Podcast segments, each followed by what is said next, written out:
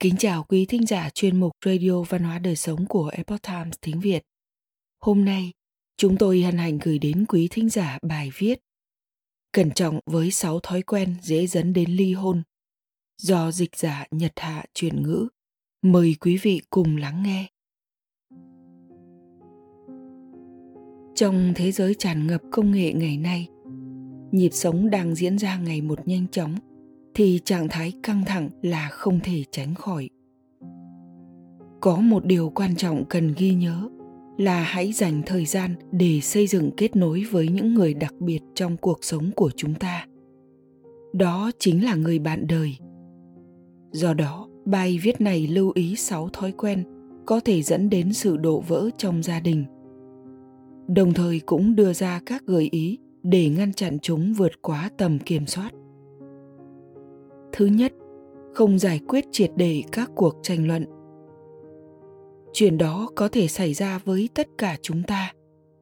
Bạn tranh luận với vợ hoặc chồng của mình, rồi mọi chuyện bắt đầu trở nên tồi tệ.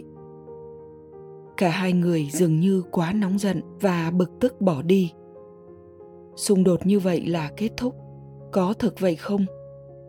Các cuộc tranh luận kết thúc trong trạng thái xấu như vậy sẽ mừng mủ và biến những cảm giác giận dỗi bất đồng ban đầu thành sự cay đắng. Tình trạng đó có thể kéo dài nếu không ai trong hai bạn loại bỏ những cảm xúc tiêu cực về đối phương và bù đắp những tổn thương. Dĩ nhiên, chúng ta đều cần thời gian để bình tĩnh trở lại và xem xét các ý niệm của bản thân để có thể diễn tả các cảm xúc của mình thành lời một cách tốt hơn điều này nhằm bảo đảm bạn đời của bạn, hiểu rằng bạn quan tâm và coi trọng họ nhiều hơn như thế nào, ngay cả khi hai bạn không có chung tiếng nói. Thứ hai, quá coi trọng quan điểm cá nhân. Mặc dù tất cả chúng ta đều có quan điểm riêng về cách mọi thứ nên diễn ra, nhưng trong một số trường hợp, ý kiến của chúng ta có thể không mấy phù hợp với người thân của mình trừ khi đối phương là một bản sao của chính bạn, xét theo nghĩa bóng, thì bất đồng quan điểm sẽ xảy ra dù sớm hay muộn. Điều này cũng không hẳn là xấu, vì chúng ta có thể học được nhiều về cách những người khác nhìn nhận vấn đề. Thậm chí nó sẽ giúp mở rộng sự hiểu biết của chúng ta khi biết đón nhận các ý kiến khác nhau, thậm chí là hoàn toàn đối lập khi chúng ta quá coi trọng quan điểm cá nhân, đến mức chúng ta đặt cái tôi lên trên những mối quan hệ, đó cũng là lúc các vấn đề rắc rối nảy sinh. Đôi lúc sẽ thật tốt nếu bạn có thể lùi lại một chút để cân nhắc có nên nói điều gì đó hay không. Nếu bạn cảm thấy rằng đặt nặng vấn đề có hại hơn là có lợi, thì tốt hơn hết bạn nên dừng cuộc tranh luận lại.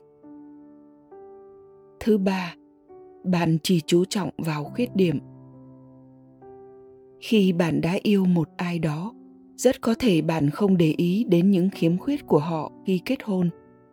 Bạn đã rất yêu họ vào thời điểm đó, và họ dường như thật hoàn hảo. Giờ đây, khi giai đoạn trăng mật qua đi, bạn bắt đầu chú ý đến một số vấn đề về người bạn đời của mình. Họ không thực sự hoàn mỹ vào những lúc như vậy, bạn hãy nhắc nhở bản thân mình, nhớ về những điều ban đầu khiến bạn muốn đồng hành cùng họ suốt cả cuộc đời.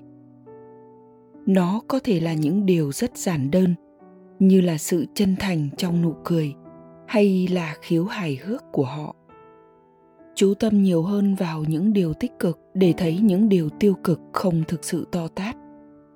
Như câu nói, không ai hoàn hảo và biết trân trọng hơn một chút những ưu điểm của người mà bạn thương yêu sẽ khiến con đường song hành của hai bạn dài lâu. Thứ tư, phụ thuộc vào công nghệ. Với khả năng kết nối mọi người trên toàn thế giới của internet, cùng với việc ra đời của điện thoại thông minh, mọi thứ từ duyệt email, mạng xã hội cho đến những hoạt động giải trí thông thường như xem video, chơi trò chơi tất cả đều rất dễ dàng đối với con người ngày nay. Tuy nhiên, càng dành nhiều thời gian trên điện thoại, bạn sẽ càng có ít thời gian cho những tương tác thực sự với mọi người xung quanh bạn. Đừng để điện thoại chiếm hết thời gian bạn kết nối với người thân, hoặc cho phép nó là lý do khiến bạn bỏ quên gia đình. Dù sao, thì bạn có thể tạm thời dừng những việc đang làm trên điện thoại hoặc tiếp tục thực hiện chúng sau đó.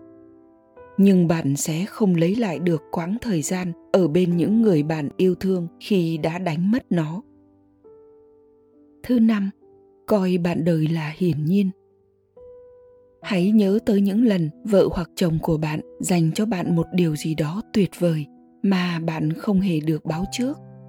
Điều đó có khiến bạn hạnh phúc. Phải chăng những điều tương tự như vậy đã trở nên quá đối bình thường và nhàm chán.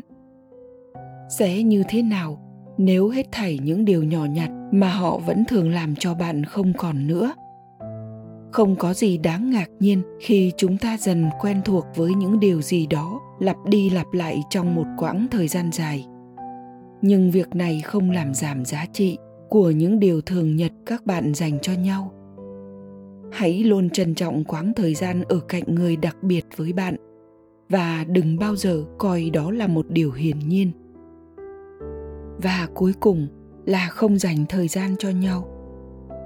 Nếu bạn sống vội vã hoặc phải làm việc trong một môi trường có nhiều áp lực, bạn sẽ trở về nhà trong tình trạng kiệt sức và ngay sau đó bạn lại muốn hòa mình vào nhịp sống của thế giới. Đáng buồn là điều này khiến bạn có ít thời gian dành cho người bạn đời. Trước khi bạn kịp nhận ra điều đó, một tuần cứ như vậy mà trôi qua và hai bạn dường như không thể chia sẻ điều gì với nhau. Dù cuộc sống có bận rộn nhường nào, điều quan trọng là hãy kết nối với vợ hoặc chồng của mình. Thậm chí sẽ tốt hơn nếu hai bạn có thể hỗ trợ lẫn nhau hoặc làm một điều gì đó vui vẻ cùng nhau, như một cách để duy trì mối quan hệ và thư giãn sau một ngày dài làm việc. Những xung đột sẽ thường xuyên xảy ra trong cuộc sống, nhưng khi chúng ta dành thời gian để thể hiện sự biết ơn, trân trọng và nghĩ cho nhau, mối quan hệ vợ chồng cũng như sự bền vững của gia đình được cho là một trong những yếu tố quan trọng bậc nhất của xã hội sẽ mãi trường tồn.